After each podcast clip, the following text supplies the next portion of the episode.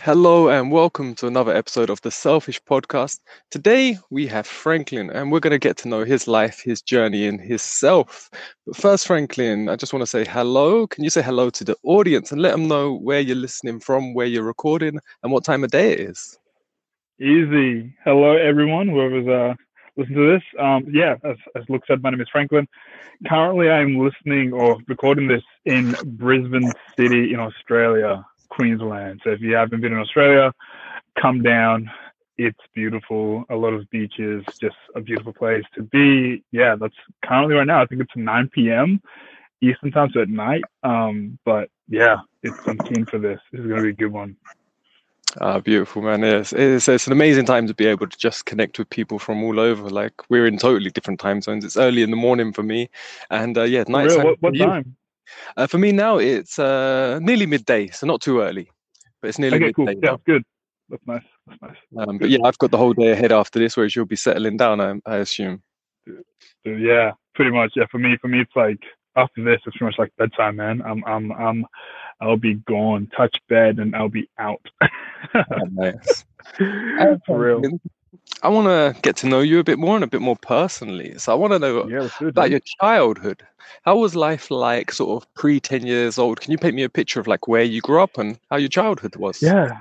So ten years, ten years old. I, I primarily, so I was born in Congo. Um, came through, so lived in Zimbabwe for a few years. So born Congo, traveled, got to Zimbabwe, lived there for five years, and then seven, eight, nine, yeah, seven, eight, came to Australia and yeah, pretty much with no English at all, um, in a land where the primary language is English. Um, and yeah, it was just, just madness and beauty and chaos, really. Um, but yeah, dude, 10 years old, I was, I was very much of a very enigmatic kid, very friendly, very open to new things, open to new ideas, highly curious, very, very curious, uh, which got me into trouble a lot. Um, but I was sneaky enough to somewhat get away with it without my teachers knowing how curious and naughty I was. But yeah, literally that was that was me, just a, a, a fragrant of life. That that would be the best description of me when I was young. Just oh, nice. just wanted to know everything. Just wanted to know everything. Yeah, and it's interesting you traveled so young. Like, what's your memories like of the the Congo before you actually traveled to travel yeah, that far? So, Do you have I have I have the only memories that I have because I was so young when I was in Congo. Um, the only memories that I had is Zimbabwe. Um, so I was like about six, seven, I think. Um, when, so when I was in Zim, the the on the memories that I had was pretty much stealing mangoes a lot, um, St- getting in trouble a lot. Yeah, stealing mango, fam. Like so, you know, you you see a mango tree and you're like, I want to climb that. Let's go. So you get your boys and you go, yo, I let's plan a tactic here. You be the lookout. Let's grab some mangoes. Um, oh, nice. That and also just playing in the dirt. I mean, I would get home just like because I used to play football, and yeah, literally after school it was just pretty much being in the dirt, just playing football on a regular basis. Getting home and being drenched in just red red dust, and your mother's looking at you like, "Who have I given birth to?" Um, yeah. um, but that, that that's pretty much it. Me in Zimbabwe. That was that was yeah that that was pretty much the way that I would I would understand or remember it.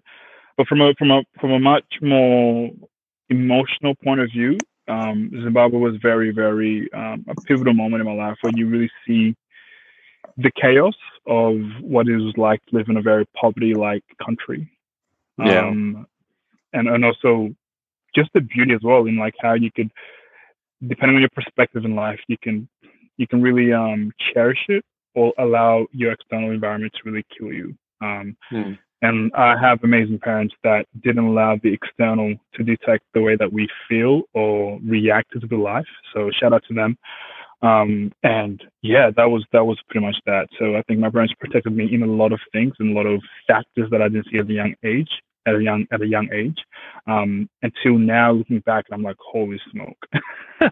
Oh, they yeah. protected us for a lot from a lot of things, and I am so so grateful. Um, Uh, What did you What did your parents do, and why did they choose to choose Australia?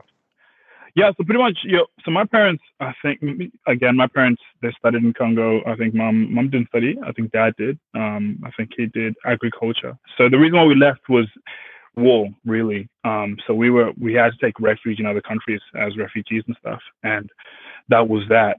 So that was the biggest effect, man. Um, it was simply war. We couldn't live in the country that we were in. Um, our area, our tribe, our village, yeah, it was just distorted, and it wasn't the best place to raise kids, from my understanding.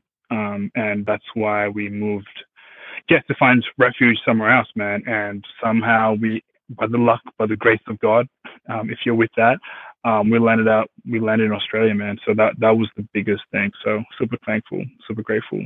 Um, yeah, but that was oh, the biggest nice. thing. Yeah. Yeah, nice. And it sounds like uh, your parents done a good job just getting you out and getting you somewhere. How how how yeah, was I, I look back at it, man, and I'm just like, it wasn't easy. Hey, I'm not gonna lie, it wasn't. It wasn't easy. Looking back now in hindsight, and the stories that you tell me, just it wasn't easy because you, you living in a, I guess, if people that that are from have ever been in a refugee camp or have seen it or that have come from a place like that, um, it's just um, it's brutal. Like like life is real, you know. Like you might think that the person that you're with is a friend, but they're not. You know what I mean? Like it, it's it's things could turn south like like that, you know? Um, yeah. So it, it's, yeah, it's, it's, it's crazy. Yeah, and how, how, was school life for you? So you, I imagine you done most of your school in Australia. How was school and fitting in, and what was? Did you enjoy yeah, it? I, yeah, dude, I, I loved school. School was good for me, um, especially primary school. Um, when I was in primary school, I was like, "This is awesome. This is great." Um, it was just a lot of learning because again, I'm a curious mind, so it was just like, let me just do everything that I can and see where life, like, see where it takes me, man. But um, it was challenging in the fact of like trying to communicate to people. I think the first, the first thing that I found that was the hardest was communicating. I remember my first day in coming into primary school, um, and I literally just had to just go in a room and just sit there and just listen to people talk. I still remember that pivotal moment. Luckily, one of my teachers knew French, so he was conversing with me because I think I, from that age, my dad was teaching us French. Um, so I knew a little bit of French to communicate with him and whatnot. And then that's the way that we kind of picked up the language and and started molding me into learning English through pretty much his his broken French yeah. and my somewhat novice of, of of French from there. So it was kind of just like that. Um, yeah, dude. But like man, primary school was it was it was a weird space. Hey, like on one aspect, it was awesome. I, I made great friends, and then after primary school, looking back, there were people that were like, "Yo, people actually didn't like you." I'm like, for real? I, I thought y'all loved me, and you know, and some some people were like, we can't get angry at you because there's nothing for us to get angry at you, but for some reason we just don't like you. And I was like, ah, I bet. So I guess it's your problem. But like, you know, just looking back in hindsight, man, um, that's me talking to people from like old teachers that I still that I'm still in contact with. Um, yeah. telling me that, and I'm just like, this is crazy. I thought I was loved. yeah, um, but yeah, dude. Yeah, it was it was just an interesting um interesting environment, man. But but yeah, it, it was awesome. Loved it, every single moment of it. Oh, nice. Do, do you remember your first like ambition or drive? Like something you saw, like I wanted to be a cowboy, I want to be an astronaut, or oh, anything. Dude, I, I wanted, man, I, I wanted to be a football player. That was it. that was that was the that was that was where it's at. I was like, yeah, I want to become a professional football player, pro. Um, so I don't know whoever's listening when I say football, I mean football, football, not like the NFL or the rugby or the NRL. As you um, mean soccer, yeah, like soccer football. in America? Stock, stock, soccer in, in, America, football in England, and, and, somewhat football in Australia, but they call it soccer here. And I'm like, I do not understand you people. um, so yeah, football. That was really my biggest ambition. I was like, I want to become a professional football player. Um, that's my goal. That's my drive. And I worked hard for it, man. I was 16. I was I was training with the first team, meaning the first team was like people that were like at least 23, 22. I was training with that, and I was like in the league called the National Premier League at 16. Um, in high school, I was I was playing for my um, is is an excellent school, right? Meaning that they had football programs, and we were probably the best football program in Queensland. Um, went mm. and won. I think we came second on on, on a national level. Um, so it was it, that was my trajectory in life, man. Um, but yeah, life happened, and the thing was like, I knew that I started going into academia more, and I started loving that.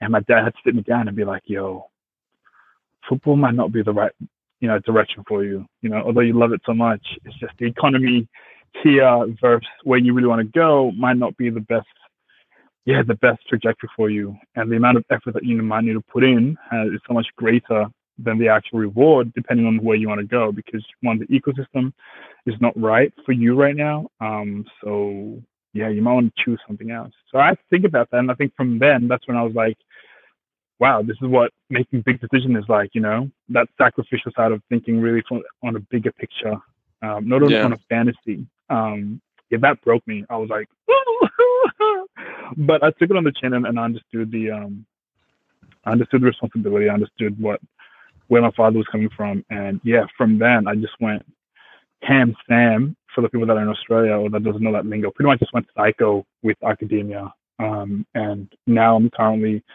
studying engineering and mathematics. Um, about to finish soon, um, working for one of the top engineering companies, I would say in the world. Um, and yeah, so it's just it's just been a journey man, it's been a journey. So that's really my biggest ambition was was football. I was like, I want to be the top player in Australia and go represent Australia, um, and probably go play in the EPL. That was that was it. I was like, let's go. Oh. okay, nice. And that so now that's just the like more of your passion that you just play rather than play for that ambition now. yeah, play? now it's just I don't play. I think here's the thing, man. I tell people this, they don't understand it.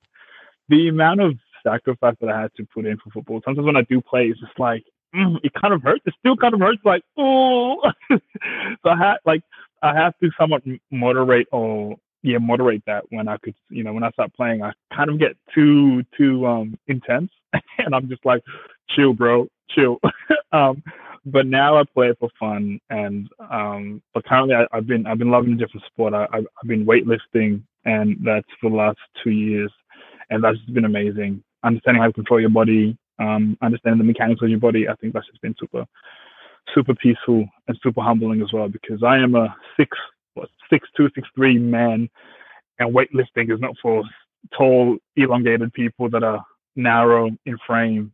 And um, yeah, it's humbling. yeah, humbling. No. Oh no, that's real good, man. What what comes to mind first when I say what was your earliest struggle in life? Yeah. Ooh. Ooh, let's go there, man. Uh, I think the early struggle was one was comparison. That, that was my biggest early struggle in life, uh, hands down. Um, coming from a place of, uh, like, you know, from a country where it's just crazy in the way that people view you. Um, and this is a weird thing for me. Comparison was not just because I was, yes, I'm black, but it was a weird thing because I've gotten a stage in my life, especially when my teenagers, where even people that were African or that were that were black never really liked me, and then people that were also Caucasian kind of find me different.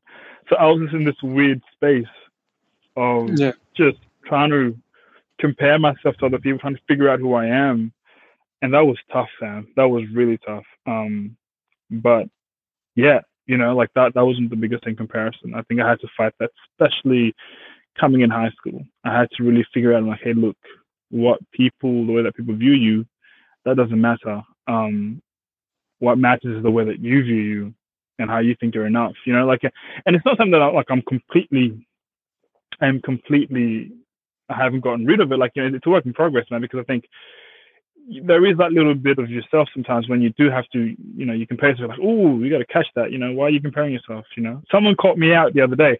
I was talking to a friend and she was just like, why do you, why do you care about what people say to you? And I'm like, mm.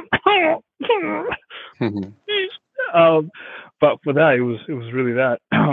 but that was one of the biggest struggles. Um, the next one was really that was one the sexuality side of things, meaning like not not my identity or anything, but primarily just like you know pornography. Really, man, I'm just gonna be real. I think that was one of the biggest, one of the still is right now, um, thing that I'm working towards um, to kind of get trying to figure out why I again obsessed over it. Or not even that just kind of trying to figure out okay why am i still dependent on this thing? And it's a work in progress you know and, and i'm struggling and i'm working towards that. Um trying to get one clarity and just how would you say control um, and awareness of, of that? Because it is something that you know when you start off when you're really young and then the sense of comparison comes through and then you you know that's to feel to make yourself a little bit better feel a little better you know you dabble into that. And then and then that perpetuates this weird cycle of just like continuous thing. Um yeah man. So that's one of my biggest i think comparison. And i think that that sense of the, that lustful side and i'm not i'm not saying from a lustful side of like you know biblical aspect but just just I, you know, like people watching porn. It's it's not sexy. It's just it's just yuck. I'm not gonna. I'm, I'm going. I'm not gonna sugarcoat that. That's just weird, bro. I don't know. No, no matter what your thing is, but that's just I don't like. Go find yourself a lady. yeah, no, it's a really, like, I, I find it a really interesting topic because it's like some people find it. So many people are doing it. Yeah, it's something so many people don't talk about or share, and there's only a handful yeah. of people really that like talk about it comfortably or openly. And um, yeah, I remember yeah, like from no. a kid, I thought you grow mm. out of it. You know, I assumed oh, when you're an adult, this just stops. Is what I thought. And then when you turn into like your 20s and that, and you realize, wait a minute, I'm I'm grown and it's not stopping. Yeah. And, it's, it's, of um, course, of course, yeah, dude, it, it doesn't stop because here's the thing. Here's the thing people don't realize about this, and and they and when I tell people when I was really young, like I was, again, maybe it was when I was really young. I think I like myself. I'm a, I would say I'm a, I am a faithful person where I go to church and everything, right? And and whatnot. And and that's when I was just that real. I'm like, man, you're different, fam.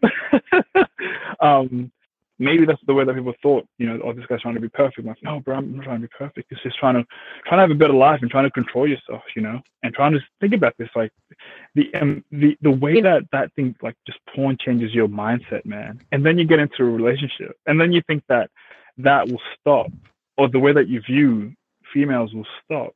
That doesn't stop. You know what I mean? Like people don't people don't connect stuff together sometimes. You know? Yeah, I um, think that's just the way that I was thinking. Well, I, I had uh, like when I was younger, I was because of uh, I think I think the stimulation you get at a young age and how much sort of um, impact there is in your younger age stimulates whether you're going to sort of wake up and have a heightened awareness. So I think like you're traveling from the Congo, moving and doing all that at such a young age, and seeing the extreme polarization of sort of people, climates, every all that like give you heightened awareness. And like I had mm. the same and through my teens, I had all these questions and I was wondering and I was so curious. Um, but I didn't understand that the other kids didn't have the same curiosity, didn't have the same awareness. And I would be thinking, like you said, I want to grow, I want to change, I want to develop, I want to do all these hmm. things. Mm. Um, mm. And the other kids just weren't even interested. They weren't, weren't a topic of conversation. Um, yeah, yeah. I I remember. But, I, this is the weird thing for me. I remember. I don't. I, I remember in high school, like I didn't hang around. I think there was a moment in time. I think it was either a semester or a year that I didn't hang out with dudes because that was just weird. Like I just remembered hanging out with chicks, and I was like, I'm gonna hang out with you because you're you're somewhat mature. yeah, no, I, can relate um, to that. When I was in school, I, it was girls that I'd have proper conversations with. I didn't have girlfriends. Yeah, yeah. yeah. I wasn't even yeah, interested, sort of. I was at half and half, exactly. but I was a, yeah, I was a little timid. I but I could have like full blown conversation with them, and I felt with the guys, it was always half. It was like it half never had any depth. Childish. Yeah, and then they would be like flirting with the girls in a terrible way, and I'd be like, I don't want to do that. That just doesn't make any sense to me. I, bro, I hear you. I hear you. Like that. That's definitely um. That was definitely me as well, man. Where you like the way you speak together and see other dudes do that, and you're like, why are you doing that? like I don't understand. Like, um. But yeah, I think you're right, man. It was that sense of awareness for me, and maybe it might have been definitely my experience through coming to experiencing different culture at a young age, really, really fast, and going through that change or that metamorphosis of that sense of awareness in one myself and also the environment that I'm in, you start really becoming really analytical very very quickly, and from a survival point of view. So I think, yeah, yeah, that that helped me just mold me to the young person that I was back then, and um, it helped me, man. I'm not gonna lie, it helped me a lot, man, because I didn't really. I developed a tough, tough skin, a really tough skin, um, because you had to. You really had to, um, from my perspective, or you would have just crumbled. Um, yeah. So no, that's mm. great. I really want to get a bit more into the pornography side because again, I think so many yeah, people can relate to it, and um, I'm really interested where you are with your journey on it. But like, because for me, yeah. it's something that I was addicted to, something I had to quit Um, and not just for me, it was quitting the pornography. That was one bad thing. Then I wanted mm. to quit masturbation full stop. Like I just oh, wanted, I didn't yeah. see the point of it. And I, and I feel like, you know, when they say like, oh, how long you been sober? Like I've been sober now for a long time. And, yeah, um, so good. That's amazing. But yeah, a lot of no, people I want to get there. Yeah. yeah, a lot of people. Are, I've had people that really actually want it. Like they really, there's something in them. They're like, mm. no, I, you know, I really don't like. Some people defend it, and some people like no. they're like, no, I, I want it. I've realized that I'm addicted. I realized, and I think you touched on the word earlier. You become dependent on it. So of course, I think when you're aware, you crave natural to crave freedom. So you want mm. independence, and the only way you can be independent mm. is to not be dependent on as many things as possible. So to gain that freedom within exactly. is a lack of external exactly. control. So having that one element, and uh, yes, I yeah. wonder how how. When did when did yeah, it really so me, like come to your mind that you wanted to that that is an issue, and that you yo, want to stop it, it for yourself? My, it, it came to my mind when I was fourteen, fam. That's that's that's how young. Uh, for like I mean like after high school, I started because I started because 14, I started going to the football academy, right? Like I was starting going into the progression of football and being disciplined. So I started searching up all this stuff of you know how to how to get better. So 14, 15, I think every man every man's battle. Um, it was, it was, it was a weird. What is this all about, right? Just over my auntie, she's a really close friend friend of ours. I call her auntie, uh, just out of respect and just love. Um, and, and, I, hmm. and, I, read this book that I think maybe one of her sons used to have, and the son was much much older than me. I was staying in, in his one of his son's house um, room, staying over, and I read this book. It was like every young man's battle, and I and I read that, and I was like, this is the feeling that I. And it was talking about you know the danger of pornography, from a spiritual point of view as well, right? So they introduce a lot of biblical concepts and stuff. And I'm like, oh, this makes sense from a biblical point of view. But then they also they didn't really cover the the brain side. I think they do sometimes, but it wasn't really. But it was it was very skewed towards the biblical principle of you know why not to lust and stuff and yada yada yada yada. But for me, I was like, oh, that's cool. I, I, I hear you, but let's dig deep into this. Let's actually do some more research on this, right? started doing more research and, and I came by um, every I think it was a uh, the Fight the New Battle. I don't know if you if you know about it, right? Fight the New Battle, um, Porn Kills Love um, website thing, and it was talking about you know pornography and what it does to you and and all that. So I started researching hard on that, and I was like, this is mental. This is crazy. Mind you, I'm 23 now, right? So that's like, yeah, that's how many years? Like at least like 10. Yeah. Yeah not yeah about nine yeah nine years so like that's like so from there i literally just started going deep into reading about what pornography is the way that it shapes your mind start talking about neuroplasticity so i was like i want to change like from then i was like yo i gotta i gotta i gotta change this thing um i, I got i gotta stop this thing and i went on, like sporadically i would i would have periods of like you know one year sober six weeks sober. Uh, I think I remember like when I was 20, I went for a whole year. Think so. I was like, this is amazing. This feels awesome. This is this is great. Um, then stuff happened in my life. I started, you know, and that's another story to talk about, my guy. Um, going into a relationship and stuff and whatnot, and that stuffed me up. Got in a really bad mental cycle, um, and that was 20. COVID happened, all this stuff, and then you know I had you know all this traumatic experience as well. So I started getting dependent um, on that thing again, right? Um, And two, kind of like this year, for me, I really wanted to like let's actually do this properly. So currently seeing a psychologist, you know, just to one not to get rid of the the pornography, but mostly just to understand my identity of who I am as a person. Because I think what happens is people could try to get rid of the I think I don't know if the symptom or the, the thing, but they don't really want to solve the problem, right? They want to get rid yeah. of the thing, you know, the pornography or the the addiction and whatnot, but they don't really want to find the root of the problem. So for me, I started switching my mindset. I was like, yo, last year was a year of me really just from a physical like really just getting my mindset and like, okay, getting it primed to be like, you know, we're gonna change like mentally. Physically we're changing, which is good, like hitting the gym, which is awesome. Um, getting to a really physical state where I feel comfortable in my own body and it's awesome and I love looking at myself. Like I mean like not in a weird weird way, but like when you look at yourself and you're like, you know, yo, I am I love you, you know, that's so I'm there. But mentally I'm like, we need to sort that out like now because the worst thing is for me when I was thinking about this is like, man, I don't want to like I'm single now, but man, think about if I bring someone to my life, or think about the businesses that I create, or the companies that I run, or or whatever I do, I will always have people depending on me, right? So I want to get in a better state of mind where I can be able to think properly, think carefully, and think critically. But I think for me, I was like, I need to get rid of this thing, and I want to do it like ASAP, but I want to do it properly. So for me right now, I think I'm seeing a psycho- I'm seeing a psychologist. Uh, I'm dealing with that aspect, and I know it's gonna be a journey. I know it's gonna be tough. I mean, like it's probably gonna be the toughest thing in my life right now, rather than finishing uni and then that. But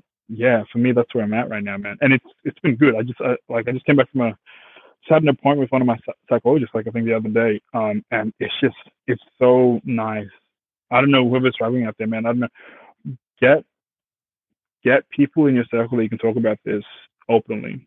Um, people that you can feel comfortable to talk about openly, and they don't have this prejudgment on you. You know, because you have friends sometimes when you tell them, you're like, "Yo, I'm about to change this." They they look at you like you're you're you're crazy. you're like, bro, what the heck? What's wrong with you? Like, it's a natural thing to do. Like, you're a dude. How are you gonna stop masturbating or how are you gonna stop watching porn? Like, that's like they'll start doing the whole. It's the it's, it's a in, in, innate thing for dudes yeah. to do. I'm like, that's true, homie, but not like obsessively. Everything that you think about is like, you know, I wanna you know, go jack off and stuff. I want to look at chicks online and stuff. You know, like that's for me that's unhealthy and that's like super obsessive. And I'm just like, man, I want to. For me, all the passion that I have, I want to do that for like on my for my partner. Right? I want to I want to enjoy my partner's body, not in the sense of compare comparing her to other chicks' body because that's so unrealistic, right? And it destroys your libido, fam. I'm like, I, I have a pretty high libido, and it hasn't destroyed me as yet but like, and I hope any, and I hope he doesn't because I'm getting sorted. But I've heard stories, man, where the dudes couldn't really be able to actually. They have a beautiful girlfriend, like I mean, like stunning, and they won't be, they want, they weren't able to have sex, man. I was like, Eesh, I don't want to have that problem. You know what I mean? I like, yeah. I want to satisfy my girl when I do. You know, like I don't, I don't want to I just don't want to have that that pain and cause, and then she'll be thinking, "Is it me? Is it?" And then that causes this weird sense of comparison and just chaos and confusion, and it's just not healthy, bro. Um, so for me right yeah. now with it, it's just like a process of healing. Really, I think trying to figure out exactly what my identity is. One from a spiritual point of view, and from the way that I see myself. And I'm in a good space right now. I'm in a really, really good space. A good space that I haven't been in a while, dude. I mean, like, trust me. We can go into it, man. Like, I haven't been I haven't been in a good space in a while. I mean like three years until uh, the last yeah the last year now where I've actually been like yeah I am proud of you dude. Um, that's the conversation I'm having with me myself right now. So um yeah it's a journey but I know that I want to yeah I'm gonna I'm gonna get it yeah. Okay. Yeah, definitely want to touch uh, touch on uh, the cause and effect of, of your last three years. But first, I just wanted to add on, on to the hmm. pornography mm. side and the masturbation side. Like for me, mm.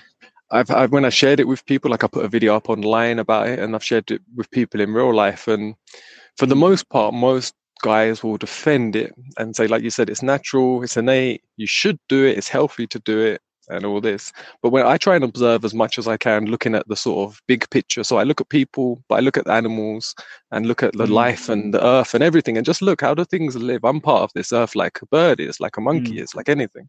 Mm. And um, I've had people go, "Oh, even animals masturbate," and I was like, "Right, do they? Do they really?" Yeah. I've never seen one yeah. masturbating in the wild. I have seen. I've never them, seen one. I've, mm-hmm. Yeah, but I've seen them masturbate in the zoo. So I started to think, okay, so when you're a captive animal, you mm. you get these bad habits. You know, you get mm. sick, you masturbate, and I was like, okay, exactly. maybe that. If you want freedom, if you want to be a free free animal on this earth, then you don't need these little stimulations and this little. Yeah. Uh, and like you yeah. said, and it's looking within. It's like why am I doing it? What's that feeling mm. that I'm missing that mm. this is giving me? Uh, and exactly. I found it to be too. Yeah, so. No, continue, continue. Yeah, and I was going to say, I found for myself, like, it was like when I was younger, there were two things that could make me feel good during trauma. Like I had a really chaotic childhood, and it was like really traumatizing. Mm. And there was two things that always uh, could balance me a little bit, and that would be food or masturbation. Mm.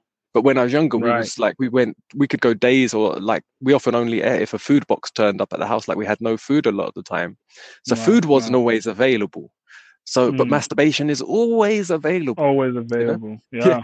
And, Yeah. and then that, when I was younger, became a stimulation when I was not feeling good. But because we're Yeah. a different age, like I'm 10, 12 years older than you, uh, when I was a kid, there wasn't the internet. There wasn't, uh, Oof. pornography wasn't as You- easily you- available. You, had- you had to dig it out from the VCR, my brother. You had to go go deep. Well, for me, yeah, it was a cat. I remember my first, my first memories, yeah, of like masturbation pornography was actually, uh, Mm. like we had these catalog books that you could get from the shop that were like the Oh, shop that sells everything, and it sells Yeah, like yeah, from yeah. gym equipment to a tent to everything. But it had a whole section in it which was just lingerie, Yeah. just like bras and Yeah. underwear. And when I was Yeah, a little yeah, yeah. kid, that was so stimulating that if I Mm. even was looking, I was looking at like toys, yeah. And if I happened to flick on that page, it's like instinct. I just couldn't not do it. It's like, oh, if you're Yeah. if you're alone or you can get time alone now, Right, like, it- that stimulation was so strong. So I Mm. really think about like I, if a, if a, if a male, especially a male, I think it's similar for a female. But if we can be stimulated by another, uh, the, like whatever we're attracted to so easily, like how much that Mm. changes our mindset and our focus and our drive in that moment. dude. And then when I went I through this like- period now, Yeah. Yeah, Mm. there's like porn, No, porn now. Yeah. You can watch a Yeah. music video, and that's so vastly more pornographic than the, the picture of a bra I saw when I was a kid. Like I don't know what that's doing to children now. They're and trying to go that's puberty, the thing yeah. that scares the thing out of me, man. The it just scares the shit out of me because, like, you know, I used to watching a lot of hip hop and like just the sense of like African music, like that that that very sensual music. Like I'm Congolese, man. Cong- Congo people, Congolese people are known for like moving their hips like like it's fluid. Yeah. And and me being in that environment of like the music that I listen to, man, that simple things like that that would trigger me, right? Um, and now it's so normalized, it's not even funny. Um, and I'm not hating for people that like that listen to amazing music. I listen to R&B, like I listen to Pop Smoke, like just stuff like that. But still, it's like the normalization of of stuff like that. It's so bizarre in comparison to back like when I was like, you know, when you were young as well. Like it's just it's just crazy. And the worst thing is I think people just don't know the effect that it has. It's it's not like there's nothing wrong. I would say there's from our perspective, it's like there's nothing wrong with people having music and you know the way that they dress, but it's just like how you perceive your perception from a young age, right? You see a female and all you think about is, yo, look at those boobs. Like you know what I mean? Like at a young Yeah. age, right? You're not thinking about the person, you're not thinking about how they feel. Your perspective of the opposite sex or the person that you're attracted to it's all from a sexual point of view. And although sometimes it's attract like that's a little bit of it where you're like, ooh, well, she's attractive, or who he's attractive. Um, yes, that might be an ignition to get to know that person. But sometimes that ignition stays there too long where your perception of the person is just based on sex and based on just, yo, look at the like from an objective point of view and um, yeah, I don't know. People could debate that and say that it's it's it's just normal, but I think it's not normal, man. I don't know. Like when I just I just I just I just can't see myself where the way that I view chicks or the way that I, I view somebody that I that I'm attracted to as an object. I, I don't I don't see that as normal. I see that as pathetic and and just yeah childish. I would say there's probably better words out there to describe that, but yeah, that's what I would think, man. For people that are thinking that like it's normal and it's and it's and it's and it's fine to do that, I think you better check yourself in terms of the way that you think or the way that you perceive other people, because maybe the way that you're perceiving other people is maybe the way that you perceive yourself. You know that you are the object. So if you're the object, so anybody else is another object, and maybe and maybe there's a broken self within you that is trying to fix itself but the only way that it knows how to fix itself is through objective. Maybe that's maybe that's one thing. Um, there's probably multiple. Yeah, and I, th- and I think, like you said, that's going to change the how guys objectify women, but also what it's going to cause that, like what you said, you um you were feeling with how people are making comparisons. The females watching Mm. it and seeing all these guys sort of worshiping a half-naked woman who shows her body off. yeah, They're going to be like, I need to be like that. They'll be comparing themselves at a young age. yeah, to these to Yeah. these people and think, well, that's what I'm meant to be. That's that's Yeah. what a woman is. That's that's how you get Exactly. accepted. So they'll act like Right. that. The guy is trying to compare himself to the other one, and they'll act, and you see the like disharmony it creates. You can see the Mm. that the normally like I just look at balance, and for me, balance is if Mm. your emotions are stable and your function Mm. is good in life. If your emotions are all Mm. over the place, I feel there's an Mm. imbalance within there that needs to be to figured out and observed because you should be a balanced creature on this earth Yeah. um, that can live And and, I- enjoy it. I think I don't want to also into the sense of like because you can you can flip it where, where people would think therefore chicks need to cover themselves. You know what I mean? Like that that whole perspective. And I come from a Christian point of view, right? Where you know if a chick wears uh what is it what is it a crop top, right? And you know and she vibes with that and whatnot. And I'm like that's cool, that's awesome. But there's a there's a switch where guys think that it's the woman's fault for wearing that and whatnot. And I'm just like, yo, first of all, you should have control over yourself. Facts. Doesn't matter about external environment. You should have control of yourself. Whatever that person's wearing or whatever what that person vibes with, that's not predicated on who and how you perceive her or perceive the environment. Um, yeah, that's just one thing that I want to point out because I know that there's an argument where a lot of people will be like, yo, everybody should just cover themselves. I'm like, ah, no, bro, you're missing the problem. It's not that you're taking the. I think I think it's I think it's both of them things because Do like I said, when you're a young kid, you're so stimulated by. I Mm. think we're naturally stimulated by what we're attracted. Like not Mm. everyone's attracted male and female these days. You know, like there's a Right, right, mixture of different right. things. But just to keep it simpler, like uh, yeah. let's say male and female. Like I was attracted to the female form, the shape, not just Mm. just the female as a whole. Just that that that Yeah, yeah, dude. And the more of it I The could see, the more attractive. I ain't gonna Yeah. lie. yeah, for me, that's what's attractive. So when I was younger, I only had to see uh, a bit of a nipple through a bra, Uh, but I didn't know what I. There was no one told me like, oh, the boob is the part Right. that's attractive, the bum is the part that's Mm. attractive. There was something wired Mm. within that's drawn to that area, um, and then the whole female body as a whole at such a young age. Uh, and Mm. I see that most people never mature much past sort of eight years old anyway, mentally. So Right. Oi, how no- stimulated so they true. would get on a night out by seeing Yeah. so many body Mm. parts moving around and jiggling and stuff like Of and they if they got a child's mindset they're going to be Mm. overstimulated and struggling to control themselves um, Mm.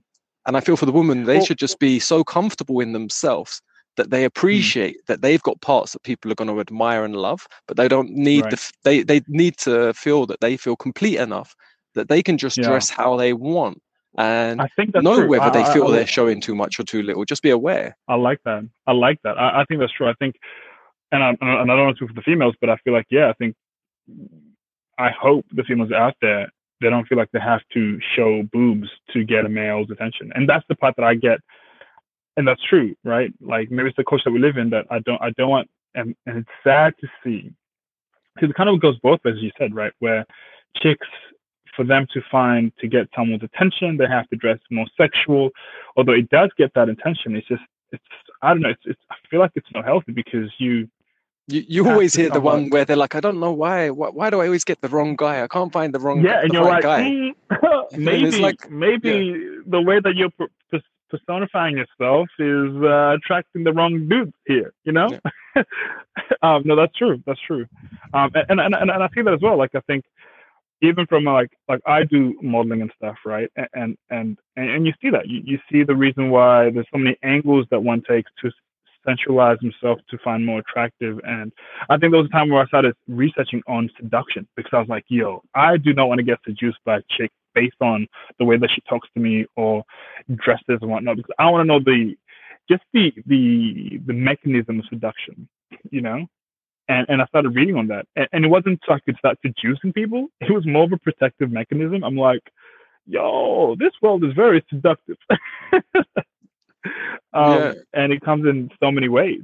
So um, no, you are true. I, I think I would. It, it sucks that I, I I would just hate for, for for any of my sisters to feel like they would have to dress a certain way to get a guy's attention. I think smile, your personality should be that. And yes, if you're attractive, that's amazing, but you don't have to feel like you have to show a lot to get. You just need to show how comfortable you are and whatnot. And if you know, if you like wearing crop tops, awesome. If you don't, you don't have to feel like you have to uh, get molded into this weird cycle of sexuality and and and obsessiveness of just objectifi- objectification of oneself. to get someone's attention. Um, yeah, and I think that's like the, sex, the, sexuality and sex in general to me, sex is like an exchange. Like uh, my partner said to me, mm. it's like sexual energy exchange. Is like what mm. sex means. It's like you you have sex for uh, an inter very intimate expression, connection, and a bond. You know, and it's really powerful. And the most if someone is sexually abused or sexually harmed, we see it as such mm. a bad. It hurts. We really, even me saying it to you now, you probably feel something inside, just being like, "Oh, we're going yeah, there." Dude, no, I've, you know I mean? I've, I've, no, no, I've, I've, I've yeah. heard stories, man, where I that literally shows the power. people. Yeah. yeah. that shows the power of the sexual energy is the fact that we can be so upset when it's used wrongly. It's like a gun. You know, when it's used wrong, we're so upset. It's so powerful. And now we've been mm. brought up in such a sexuality's been so like pushed in every direction. Like I said, what yeah, I saw when I was a child is hmm. minor. Mm. Uh, I can see hmm. billboards mm. now. I can drive down the road and see someone's oh, ass and tits. you know what I mean? Like, yeah, it's everywhere. It's um, everywhere. And, and I think the the reality is it's always going to be everywhere. Now it's like, okay, how do we teach people? How do we start making people more aware of this, such that they can have more control over their themselves, be the master of their own ship or the captain of their yeah, I'll give you my yeah. I'll give you my stages of how how I sort of got off it. For me, it was to like yeah, first first, like when I was younger, I was like, all right, I'm going to continue to watch something. This is when I was a lot younger. I was like, I'm going to continue to watch porn, porn because it's uh, I like it, but I'm not going to mm-hmm. masturbate. Mm. Yeah, so I'm going to see right. if I can just watch it and not masturbate for a while. Yeah. How was that? And just see, uh, it's, it's tempting and boring. You know, it's not the same. it's not like watching. It's not like watching a film. And um, yeah, uh, yeah. So, but then you end up masturbating at some point. Like you can't keep doing that. It's too stimulating. Yeah, yeah. So I was, but I was just seeing. I was trying to work it out for myself, and then I was like, okay, I now I'm allowed to masturbate, but no porn. Then I just didn't want to mm. masturbate to nothing. To me, I've noticed with girls, they've got like an imagination where but they don't need. They're like, "Oh, porn's disgusting," Bro. but they can close yeah. their eyes and imagine and use an imagination in a I, sense different to me. Can it I seems? don't know how people do that. I don't know how uh, people do that. I'm just like, yeah, that's just yeah. So I needed the visual stimulation. Uh, so without that, it was like, okay, I don't want to do it. So then I'm like, okay, so the cause and effect is that's making me want to do it. Then I would try not mm. to do it, but then I'd be stimulated by people I saw, things I see, just things that are about, mm. and I'd be like, oh man. And like at one point, I was in a long term relationship with a girl I was in love with. Yeah, we had lots of mm. sex, mm. uh, but I was still mm. masturbating a lot. Do you know what I mean? It's like. I wasn't running out. So it's just like, yeah. but I just like, why am I still doing it? I know she's going to be really hurt if she knows that I'm doing it. She's not going to yeah. like it. let's just stop um, there. A lot of people think, a lot of people think that they'll get in a relationship and then they'll stop. You know what I mean? Like yeah. a lot of people think that they'll go, "Oh yeah, look, it's just a thing that I do, uh, just to get a release." And, and, the, and you're like, my, my brother. you think? Yeah, I could. I, we could be it like we was young. You know, we was together from 15 to the 25. Uh, yeah. And we were, we at points we could be doing it multiple times a day, and I would still mm. manage to find a place to get in and masturbate within then. And I'm like wow. getting all like, do you know what I mean? Getting all you want. Yeah, yeah. And course. there was still space, and I was like, but that was bugging me because I was like, why is this even happening? Like I said, I think the conditioning from a young age and the the release mm. of, um, but more the, the, for me it was more like I said, there's so much stimulation going on, uh, visually yeah. everywhere, and like I said, I used to listen to a lot of hip hop and stuff. You turn on the music channel and like yeah, you can't see dude. stuff. M- MTV, bruh. Yeah. R and B yeah and yeah, it's like oh man this is too much but then when i got older like i said i just wanted mm. i just didn't like being so dependent on any substance and i saw mm-hmm. masturbation as like a, a, that and pornography was all a substance i'm dependent on and i'm trying yeah. to balance myself with i didn't want to do it with my new partner i didn't want her to have to i didn't want to keep going through a new relationship and doing the same stuff and being like oh this yeah.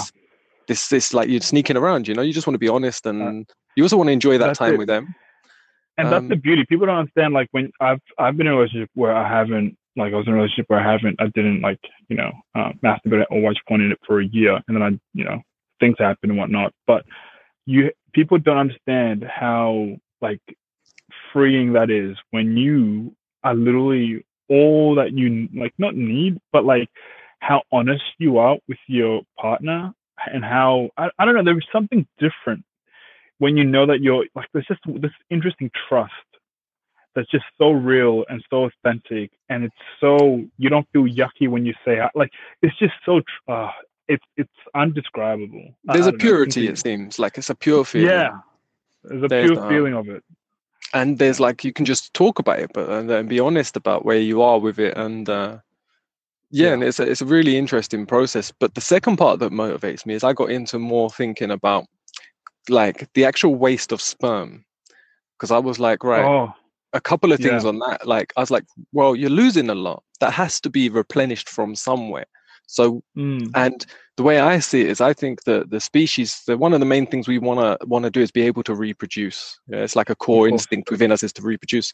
So I think that the body would prioritize keeping your sperm always topped up and sacrifice other elements of yourself. So if you're not getting in the right amount of nutrition to build good quality sperm, it will it Mm. will take it and prioritize that from taking parts from the body or things will get malnutritious in your system before Mm. your sperm gets of bad quality, you know. So it will keep that, try to keep that pure.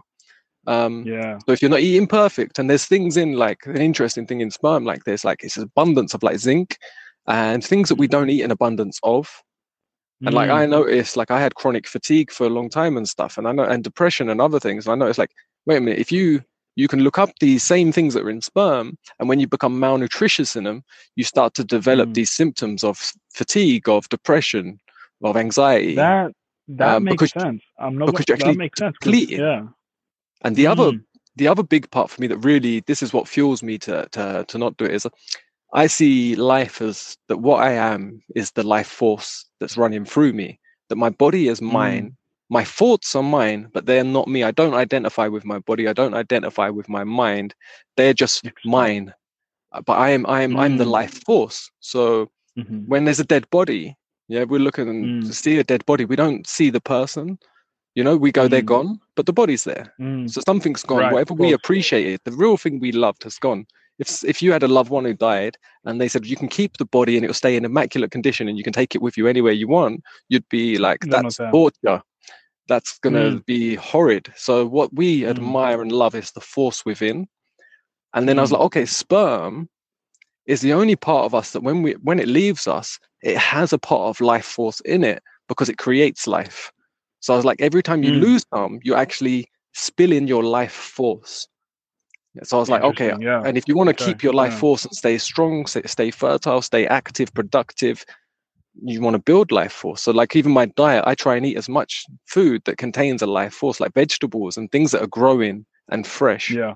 And eat them Yeah. raw when they're still full of life. They're not moldy and they're not that's dead. true. And I'm like, I'm eating that for yeah. energy, and I eat a lot. I don't eat a lot of food at all, Mm. you know. But I eat Mm. food like that, and that keeps me going.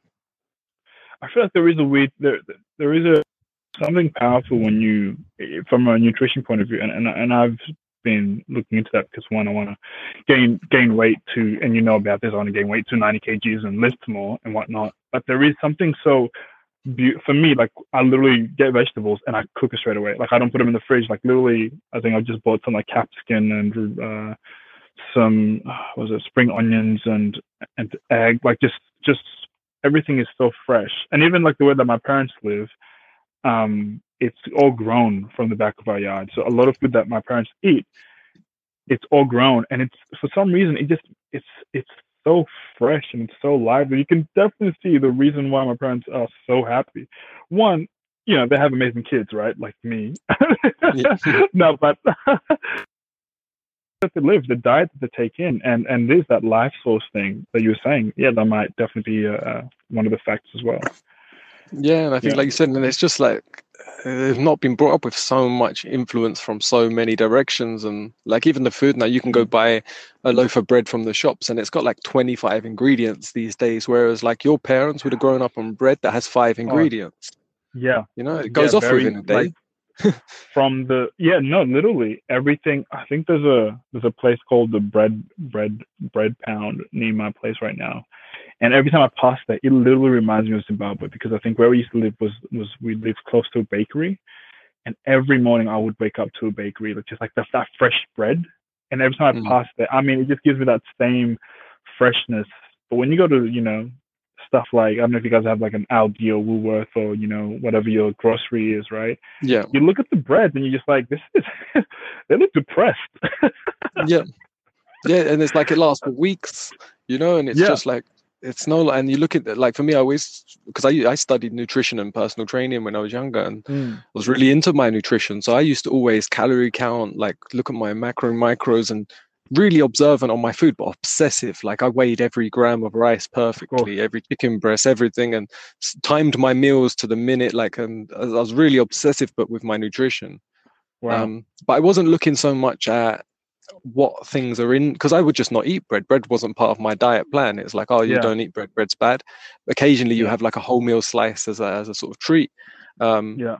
But I never looked. I just looked at the carbs versus and the proteins, and I was like, oh, the protein's not complete in bread, so I won't count that. But how many mm. carbs is in it? Oh, okay, 15 carbs per slice. Oh, that's 30 carbs for two slices, and I would count every number, but I didn't look at the ingredients.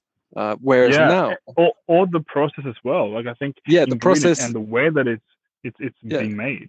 You know? So now I look at the ingredients and I'm like, if I can't pronounce a word on the back, if I don't understand a word, I definitely won't eat it. Whatever it is. If I if I look at it and it's some long word, I'm just like, okay, I don't know what that is. If I can't tell what it is, I'll just avoid it. Um, that's, that's amazing. Like and then a new friend. Yeah, if there's just anything, and someone could go, "Oh, that's really good for you," and I said, "Yeah, maybe it is," but it's just easier if I just ignore them things. It makes my life simple. I can't be bothered to go on Google yeah. to find out exactly what that Google, is. Google, read all like, the studies. Yeah. I'm like, if it if it, if the word doesn't make any sense to me right now, just leave it alone. Do you know what I mean? I, I know yeah. what a cabbage is called. I don't have to look at a label at a cabbage.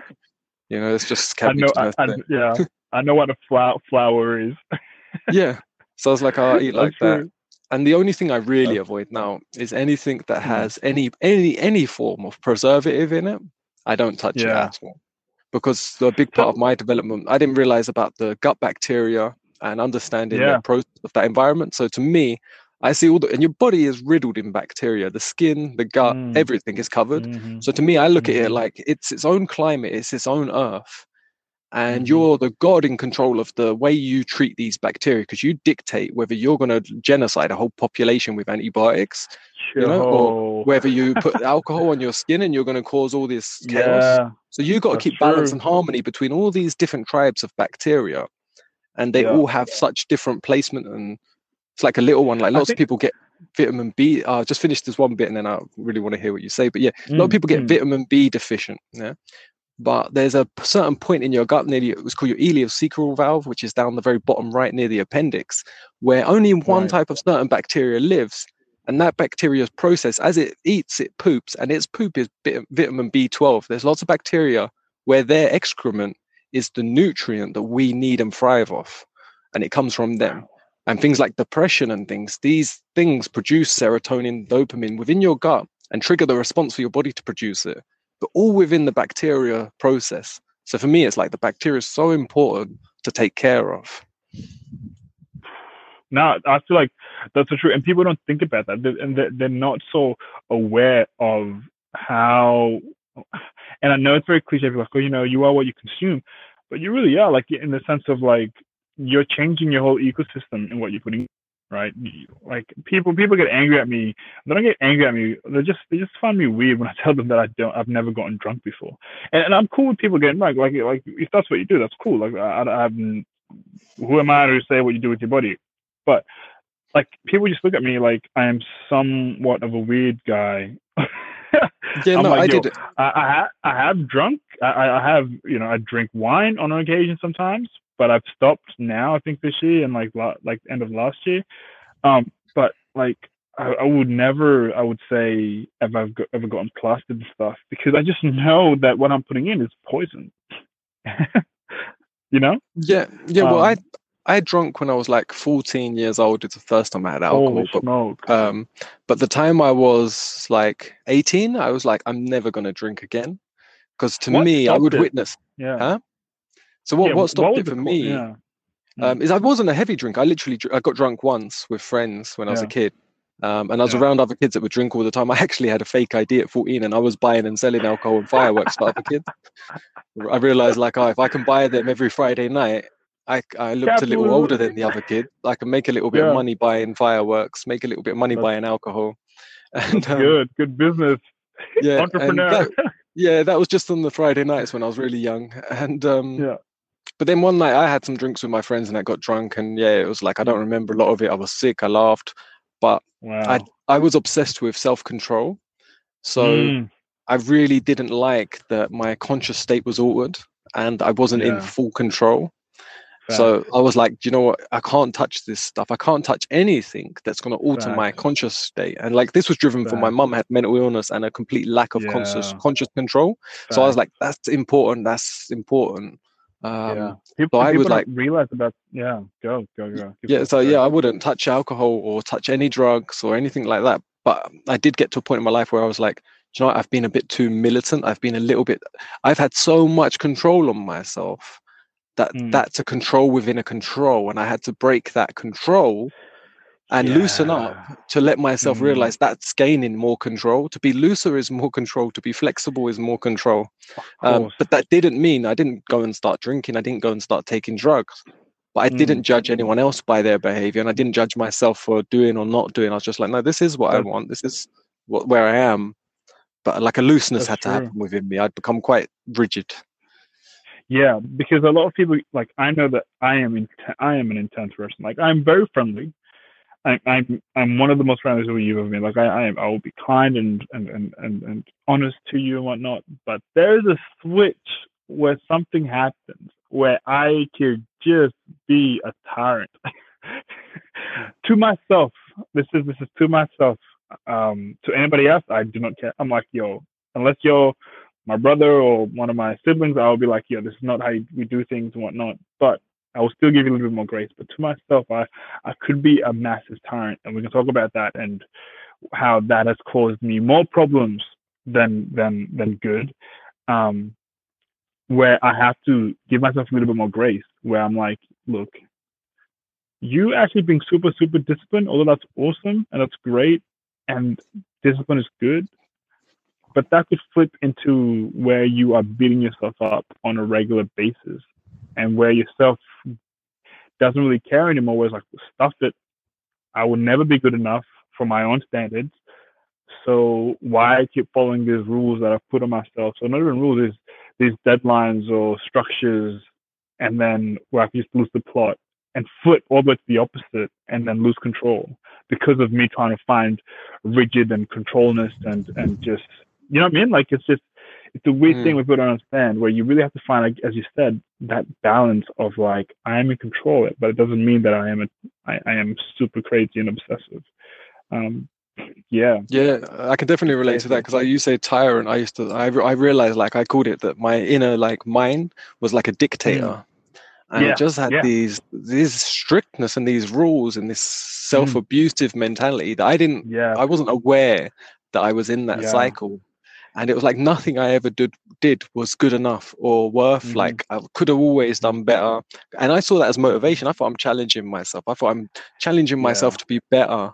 But then I realized if I anyone was to talk, if I was to go into a room and talk to like I done personal training, if I talked to Mm. my clients how I was talking to myself to motivate myself, I wouldn't have any. I wouldn't, I wouldn't get results out of my clients. You know, they'd start to be scared to Mm. turn up. Mhm. You know, they'd be like, "Oh Mhm. man, that was a good session. Yeah, you really pushed me, but yeah, this guy's a Mhm. jerk. This, yeah, this guy, he's yeah, he's yeah, not. no. He's, he's pushing me too hard. You know, he's he's not being nice. Where's the kindness? Where's Mm. the the loving Mm. motivation? And that's what I had to go through a process of realizing I, I wasn't doing that, and then I had to Yeah. rewire that uh, and go through a and that's process of completely right changing. Y- You were saying you were saying about where I am with you know the pornography and all that stuff. I'm like, that's where I am because I've been such a tyrant, and it's something that I'm working with my you know my psychologist and whatnot. I've been such a tyrant to myself, and although that has helped the I was talking about this is actually I think that's what, like although me being super intense at a young age to deal with all this chaos when I was young and whatnot, it has helped me back then. But now, when I'm trying to figure out who I am and sort out my issues and stuff, it doesn't give me grace to find myself. It goes, you should know yourself now. You know, you should know Hmm. this now. You should be here now. But now I'm tr- I'm training myself to be like, give yourself grace, give yourself time, be patient with yourself. I know you're ambitious and I know that you want to get things done, but sometimes things takes time and you sh- you need to be okay with that and that's why it's a podcast we're talking about transformation i don't know if you guys want to listen to that we're talking about transformation we're talking about obsessiveness because it is that i see this in a lot of people i see this in a lot of ambitious and super passionate about life they want to get the most out of it but they could be super, super intense because of this whole culture of grind. And I and I've I have no problem with people talking about the grind culture, the grind mentality about working your butt off.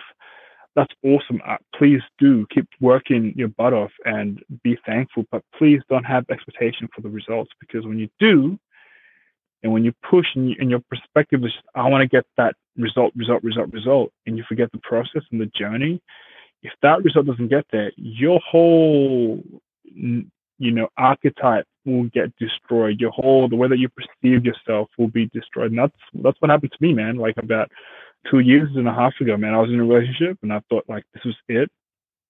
And I heard the person that was there and my whole thing was like, you should have been better. You should have been this. You should have, you know, back to back to back of just me torturing myself so much that I couldn't be able to be able to sleep at home. So I was like, you know, studying. I was at uni. I was, but I was sleeping in my car because I, I just I was kind of, and I know looking back, I know what it is now. I was really punishing myself, right, for hurting somebody.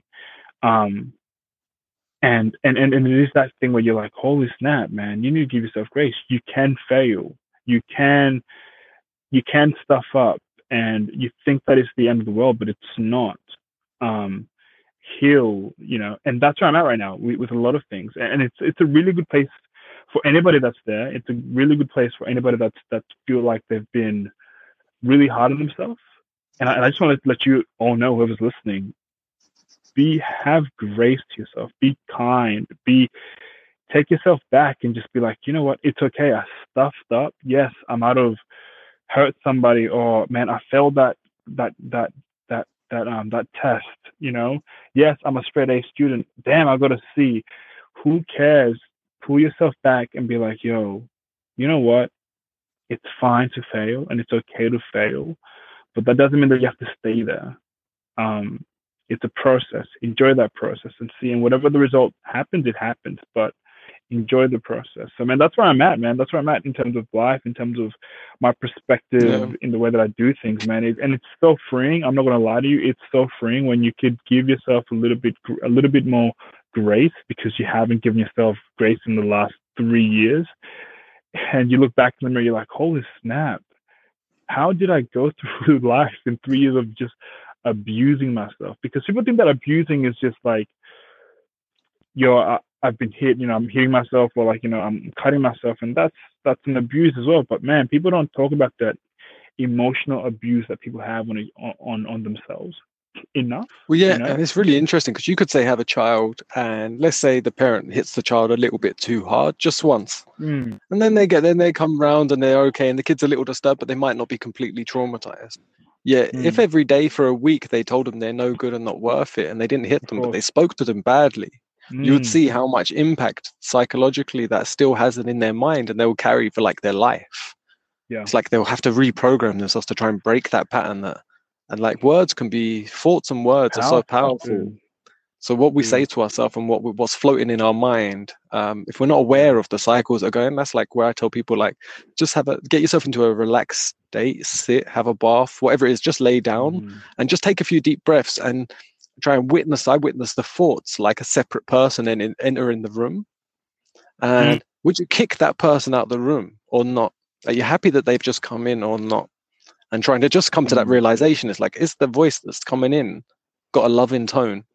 Is it saying it with kindness? Is it constructive? Is it supportive? Or is it actually mm. like, you know, someone you wish wasn't in your life and you yeah. need to get rid of?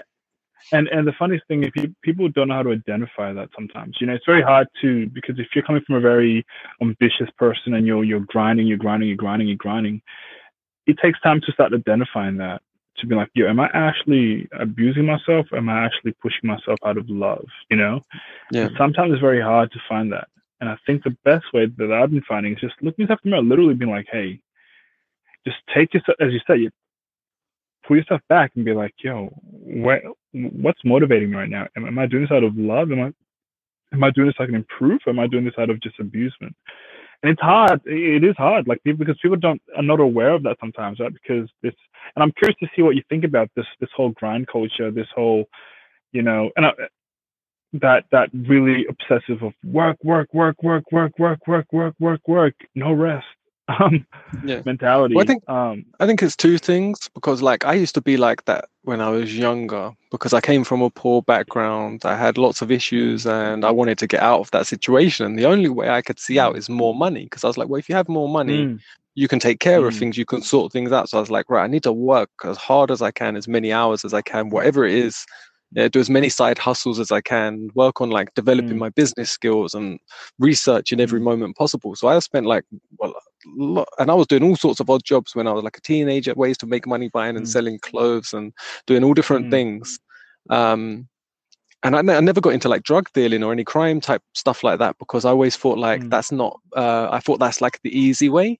I was like, yeah, that's easy Mm. to go buy and sell drugs. I want to make a business a career and something Yeah. that I can actually uh, do long term. So I was like interested in trying to make money to buy businesses. Like I was like, oh, I could Mm. have a hair salon and employ people to work in there. I could have a little restaurant. And I was always having these ideas of how many businesses can you have? And then I was like, oh, Mm. if I can make enough them from them, I'll flip them and I'll be able to get a mortgage out on an apartment building. I was like, then you have like several apartments running, you got the rent and the upkeep, and I get a good manager to cut. And I was going through all these like business things to just keep trying to multiply and multiply and following examples of like great people that have uh, put their knowledge and life out there on how they've built structures and stuff of of of, of life and money that now like people are watching obsessively all this stuff but I didn't. I didn't. My problem is I, I never got all the things I was aiming for because life kept coming and hitting me in the face and like causing me Wow. chaos that stopped me being able to actually fulfill that that that thing. So like for me, Mm, like I said, mm. I'll go briefly, but like my mum would commit suicide or something, and that that would pull me out of like what exactly what I'm doing right at that moment, and I'll be taking her to Wow. hospital. And then I'm recovering from that, caring for her, and then like, oh man, I need to work. So I'll be like trying to look for as many sort of self-employed ways of working um, as Mm. possible, and going through that, and then like just driving and driving, and then like getting sicker and sicker and depressed and chronic fatigue. And oh, I got married when I was young, and that broke into a divorce and like destroyed me. And like it was like constant battles. And I thought I would have by the time I'm 30, I wanted to have a couple of Yeah. businesses on the go, and I wanted to already have Yeah. three kids. Yeah, and like I'm now 35, I have zero kids, kids, and I don't have any of these businesses. Yeah, so for me, it was like during my 30s was a real time of uh, contemplation of you- like, Yeah. Yeah. How did you overcome that contemplation? Because I, I would, I know that I would have been like, given that, I guess, yeah, I feel like we are both the same condition and drive. yeah, How did you Well, there's overcome a couple- contemplation? there was a couple things like it was realizing again, and you sort of touched on it earlier. It's like, right, I need to lose my expectations. It's the expectations in life that are slowing me down and causing me Mm. friction. And them expectations are only set if conditions exist. So I was like, and if condition exists, judgment exists. And judgment is Mm. going to be that dictator turning up again at the door and he's judging my every move and my everything. Even if I know and my intention's pure, that's all I need to know Mm. and I don't need judgment on Mm. that. And then that turned into not judging other people, not judging life, you know, and it all rolled Mm. into one. Like there's no conditions, there's no expectations, there's no judgment.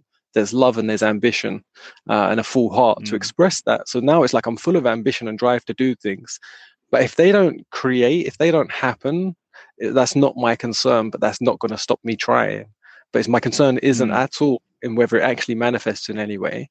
I will aim for it Mm. and go that direction and just for me just balance whether if anything starts to change my relationships that are important to me or my balance in my mind like i'm not being Mm. loving i'm not being compassionate or i will just be taking awareness of that and going okay well i can't go that direction because that's causing this issue and that's not worth it for me because this is my like structure this is what's important to me my mind and my function my love and my compassion is important to me so i won't sacrifice that.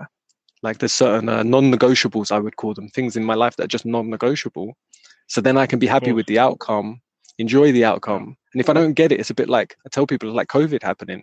No one expected it to happen or predicted or really wanted it. Like there was theories out there that stuff could happen you know like but you Mm. don't really it you had no physical control of yourself whether it did or didn't happen. And life's like that in general. You don't really have a control on what happens but you do have an internal control on how you feel inside Mm. And it's like so managing that for me and turning it from a manager to a ceo i'm the ceo of my life i used to be the manager yeah. you know and it's just yeah. working through that and a bit like what you said earlier on on failures like i said i, I would have looked at before my life as failure after failure after failure because i didn't get what i Mm. wanted now i look at it and go i didn't get what i wanted but I got exactly what I needed. Yeah, I just didn't Mm. realize it, you know, because I was too arrogant. I I am there, bro. I Yeah. Man. Like I know that like all the looking back on all the failures that I've made, and whether that's in academia or um, relationship or whatever failures that I've made, looking back at them, it's like "Ah, it's not what I wanted, but it's what I needed because it's making Yeah. me one. It's changing the way that I look at myself, and it's changing the way that I look at other people, and it's making me a better person, more relatable person. Like I mean, like the younger Franklin would have despised the older Franklin, like because it's like, what do you what do you mean you failed?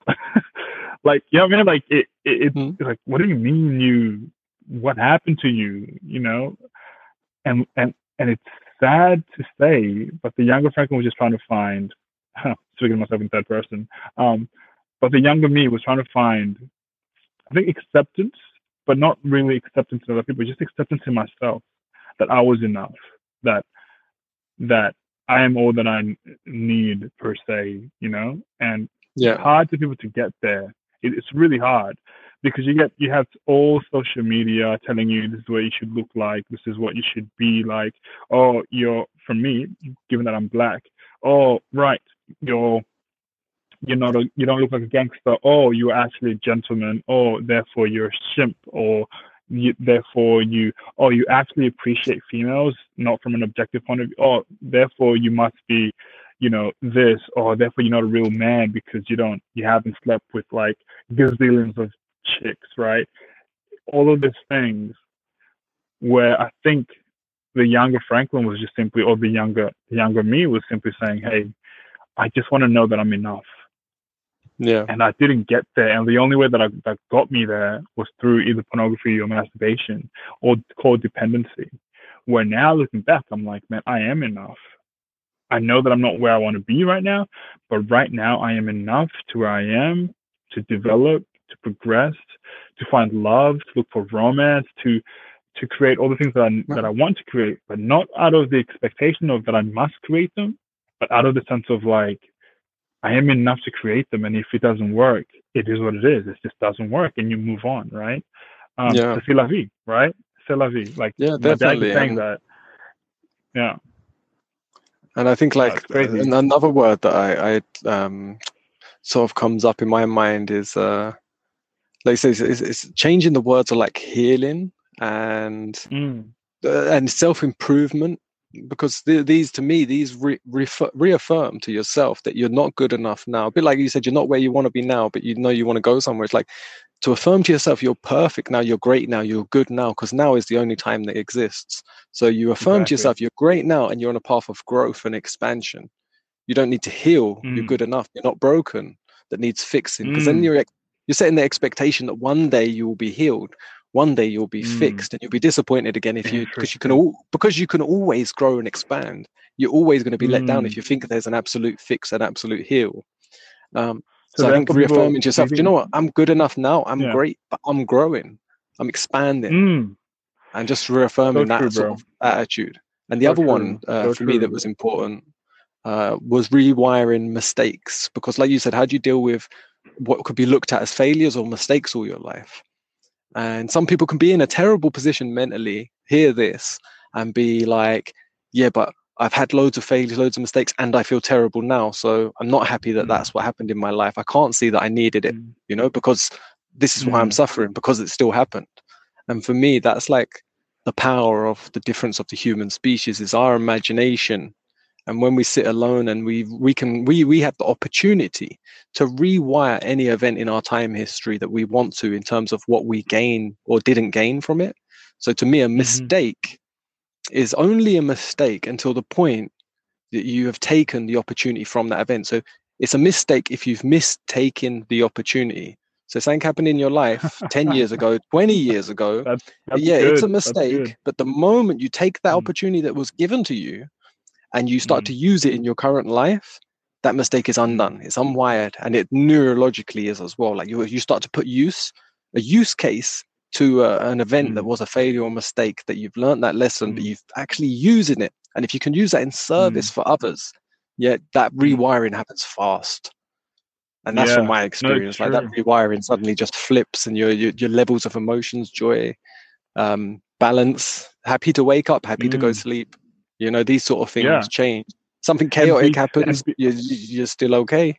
You're still and be still balanced. And I think I think it's like even that being comfortable within yourself as well. And I think a lot of people are not comfortable in themselves, and, and it's sad, but they're not right. They because they felt that they fail, they, that they are failures. Therefore, it's just like this weird perpetual thing of like, nah, damn it, I did it again. You know, like all this stuff, right? Where yeah, it just when you have that mind shift change, man, and I and I, and I hear what you're saying. When you have that mind shift change, man, it is it is it's so peaceful. it's so Yeah. peaceful. Oh man, it's so peaceful. Hey man, I don't want to be cutting you off because I'm really enjoy chatting with you, but we're getting to the end of the show. I like to try and keep them to like an hour in length. Um, we have to get you back in the Yeah. future and just catch up and see how you're Bro. doing with where you're at and what My you're up to. But I have, uh, this this is so continue. I was just gonna say, I have a few short que- questions to finish up on. But do you have any uh, Go. any places where people can follow you and get in contact if they need, or any social media, anything Yeah. you want to share? Franklin spelled like Franklin the Turtle, so F R A N K L I N. Last name M U D O L E.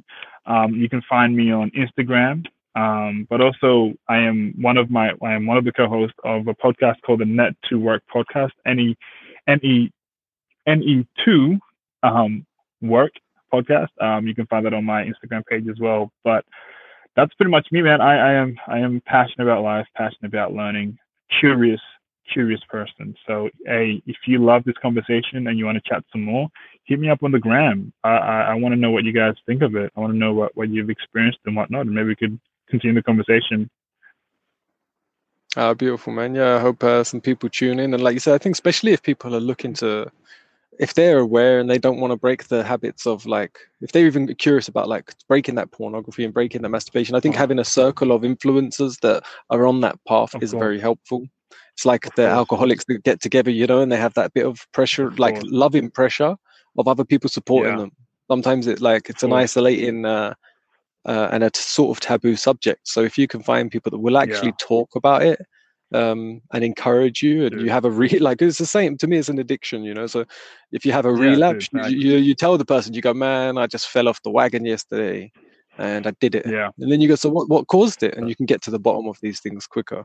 So Franklin, that offer's there for you too. If you ever need to to, to shout out a message, you can message me if you're having a having a good day or having a bad day with it, you know, and you just Yeah. want to want some shout out because it is a Definitely. Yeah. it is a, it is a path, Definitely. but a path worth traveling. Yeah. It's a The journey. journey. It's a Journey. It's a Journey. But yeah, And I that's no, love this. I totally love this. this man. You should wear the questions. Yeah, they're just nice, quick questions. If you had to choose one, a cat or a dog? Yeah, I'm a dog person, bro. Not gonna lie. Cats, I don't know. They have attitude. Yeah, it's funny. The people that are cat people, they'll be like, "Ah, I don't know, cat dogs just have like problems. It seems that people, uh, either a cat or dog person, no one, they always one. It seems. Like, what's your favorite color? yeah. My favorite color is purple and yellow. I got I got two. different man, colors. another Yeah, purple. You uh, know, purple's my favorite, yeah, and purple has been Really? hands Damn. down the number one Hands favorite color, color of my on my podcast. so- yeah, just I so don't meet anyone that likes purple. Do you know what I mean? But on my podcast, everyone's purple. So it shows something. Really? maybe. Yeah. Let's go. So many Purple's purple, color, purple lovers fam. out there. Let's go. Yes. I need to get a purple suit. Yeah. uh, what, what what excites you? What gets you like spiritually, creative, emotionally, like in the simplest form? What excites you in life? Yes. Yeah. Man, what excites me is that the stuff that I'm doing is helping somebody. I mean, like, even the smallest thing, if I have a conversation with somebody and they, I've made them be better or made them think or feel better, oh, that just gets me turned like to another level, really. So that's Oh, what nice. excites me. I, have a servant, servant heart, man. So that's Uh, what nice. And what does the opposite? What turns you off? the thing that turns me off is I would say it's always been my pet peeve. People taking things for granted. Yes, even at a young age. That it just oh it, it triggers me hard. Like I want to slap Okay. people that take things for granted. I just I just want to get up to like just give him a nice slap in the face. nice. Uh, what what sound or Yeah, noise man. do you love? Ooh, ooh, this is this is a tough one, bro. Um, I like I like either the rain. Yeah, the rain would be one of it. The rain would like a really nice thunderstorm. Um, like I'm looking at my window right now. A thunderstorm comes house and like the that nice just that like that's just so peaceful. Yeah. I find that really majestic. Like, yeah. um, that's a really yeah, I love the sound yeah, of the rain on the roof, especially when you can hear it. Like, Yeah. I fall asleep to Oh, it. just so some, something about that is just like gets you to realize that wow, we live in a beautiful world. Um, um, what sound or noise do you hate?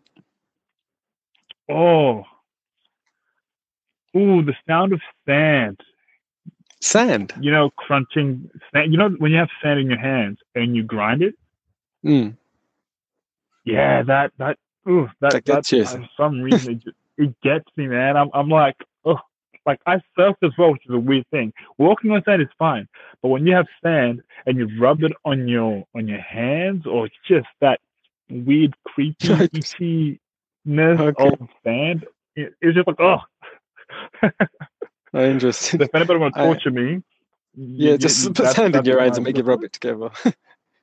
Yeah. Right. Uh, And what what comes to mind when I say what's your greatest fear? Ooh, greatest fear. Greatest fear is not um not getting the most out of life. That's my biggest fear. When I get to the end of my life and and and be like, I could have done more. That's my biggest fear. Right. Yeah, And what what, what do you love about fear. yourself? man. I I love about myself is that um I am I have an ego, but I know how to control that, and I know how to humble myself so that I could even uh, that I could learn. Um, even when I do fail, I could I could look back and be reflective and realize where I've gone wrong. That's one of the biggest attribute that I'm so thankful that somehow I either I picked that up somewhere or whether through my mistakes where I could really be reflective and learn from my past experience and and be reflective and be really really yeah really really analytical um good and bad but i think that's a, that's one of my biggest strengths the analytical nice. side in me Nice. Yeah. What- what do you what do you love in others? me uh, i think just people's kindness man i think people that are kind something so attractive about that i mean like girl if this is just for the ladies out there man if you're a kind woman and you and you and you and you're attractive fam i'll, I'll be like jesus lord have mercy on me but uh, that's with everybody man i think i love kind people and, and and i like being around kind people because there's something Oh, nice. something about kindness that's just so peaceful and nice Nice. Um, what do you? Last question. What What do you love about animals? This is pets or wild animals, either or both.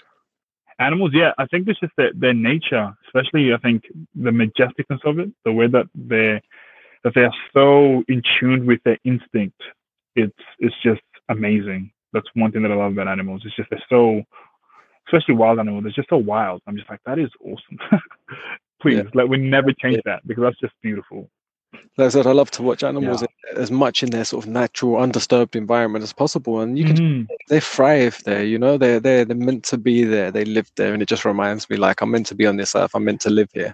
Do I do I thrive? exactly And dude um, that's where it's at man yeah dude this has been, been uh, awesome this has been yeah, great look forward to to get to know you and hear more of your story. And um, uh, yeah, appreciate your openness and authenticity to just oh and share yourself. So I learned from this. I grow from this, uh, and I Mm. the listeners will too.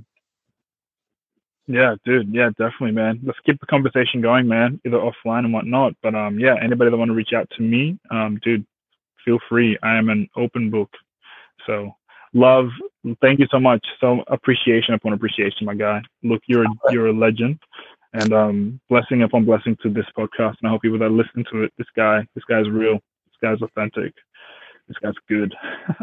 Yeah. All right, thank you so much, man. Have a beautiful night. I hope you get a, yeah. a lovely sleep, and um, I'll catch you. Easy, man. Yeah. Catch, catch you on the flip side, homie. All right. Bye. All right. See you later. Bye.